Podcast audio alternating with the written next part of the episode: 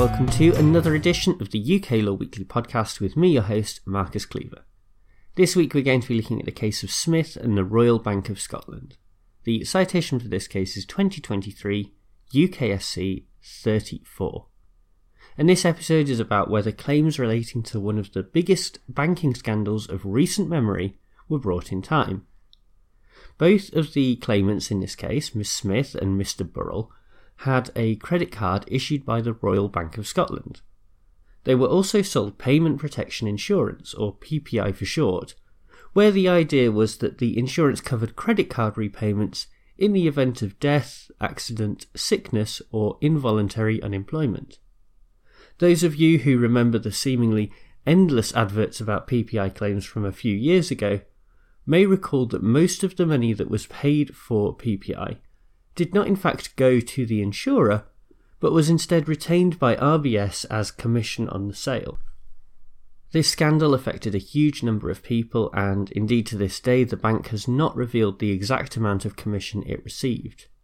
When this came to light, RBS in around 2017 to 2018 offered customers, including Smith and Burrell, redress under a scheme for PPI mis-selling that was established by the Financial Conduct Authority. By that point, Smith had already ended her PPI agreement in 2006 and her credit card agreement in 2015.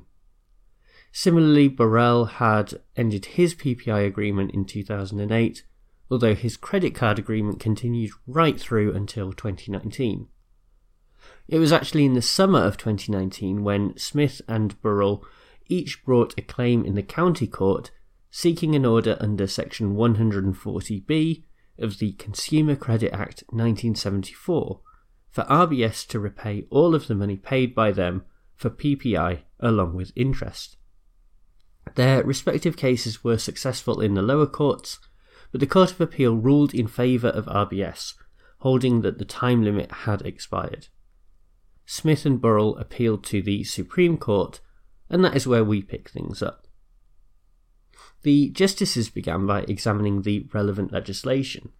Sections 140A through C of the Consumer Credit Act 1974 were added via the Consumer Credit Act 2006, with the aim of making things much simpler for consumers while also offering them greater protection. They require a court to first decide whether a relationship between a creditor and debtor is unfair because of one or more of three specified reasons. We do not need to dive into those reasons here, but it is suffice to say that they are very broad.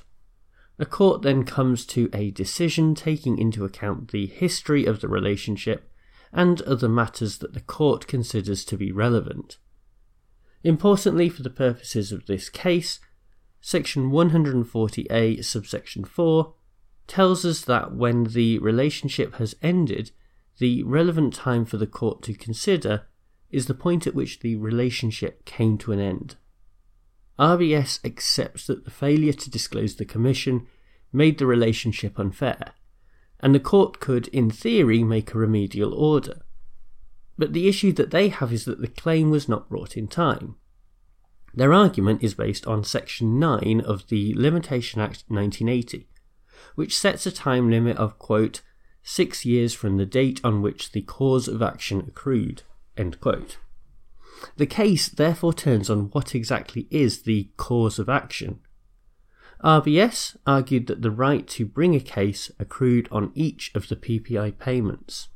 Therefore, because Smith and Burrell made their last payments to the scheme in 2006 and 2008 respectively, the six year time limit was easily up by the time 2019 rolled around. The justices were not convinced by this reasoning. Section 140a, subsection 4, tells us that the relevant time to consider is when the relationship came to an end, and in this case, that was not until the credit card relationship came to an end. That was 2015 for Smith and 2019 for Burrell, so well within the six year time limit. This was not the end of the proceedings, however. An alternative argument was presented by RBS, and it was this one that ultimately convinced the Court of Appeal. That court held that the claims are time barred because the relevant unfair relationship came to an end when the last PPI payment was made. This would again set the date back to 2006 and 2008. Unfortunately for RBS, the Supreme Court felt that this reasoning confused the question of when the relationship actually came to an end with when the relationship ceased to be unfair. But did the relationship really continue to be unfair after the final PPI payment was made? For the Court of Appeal, the answer was no, because no economic impact persisted for Smith or Burrell after that final payment. The Supreme Court disagreed on the basis that the relationship continued to be unfair because RBS did not disclose the commission or repay any of the money, and so there was a persisting economic effect. This was still the case when the claimants ended their relationship with RBS years later. Ultimately, the claimants were therefore successful and their claims could proceed. Now, when this judgment was published by the Daily Express, uh, that newspaper reported the decision, quote, unlocks billions in potential PPI claims against banks, end quote. That, unsurprisingly for anyone familiar with the Daily Express, is likely an exaggeration. Lord Hodge pointed out in a concurring judgment that while the six year limitation period does indeed not start until the credit relationship ends, this decision does not overly expose RBS and other creditors to stale claims. The reason is that the courts are given a great deal of flexibility in terms of the remedies they can grant. In his view, a customer who sat on their hands while they had knowledge of the relevant facts would be unlikely to benefit from an order under Section 140b of the Consumer Credit Act 1974. Nevertheless, the issues around PPI do persist. In fact, just this past week, a fresh legal claim has been launched by the firm Harcus Parker, accusing banks of not refunding commission in previous compensation claims. As part of the case, around 2,500 claimants are taking on some of the biggest banks in the country. Hundreds of thousands of more have inquired about the no win, no fee claim, and it is estimated that the total number of eligible claimants could be around 6 million each could ultimately be entitled to a payout of around £3,000. Many will have thought that the days of PPI claims are behind us, but this judgment and the claim brought by Harcus Parker show that the greed of banks has consequences for years after the fact. Well, thank you very much for listening to all the way to the end of this episode. Not everyone makes it this far, so your support and dedication is appreciated. If you would like to go one step further, then you can also support my work by subscribing to my Substack. There is a link in the description to this episode. There is a free version of the Substack that comes with an ebook for law students that draws on my past life as a university lecturer and provides advice about answering scenario questions in coursework and exams.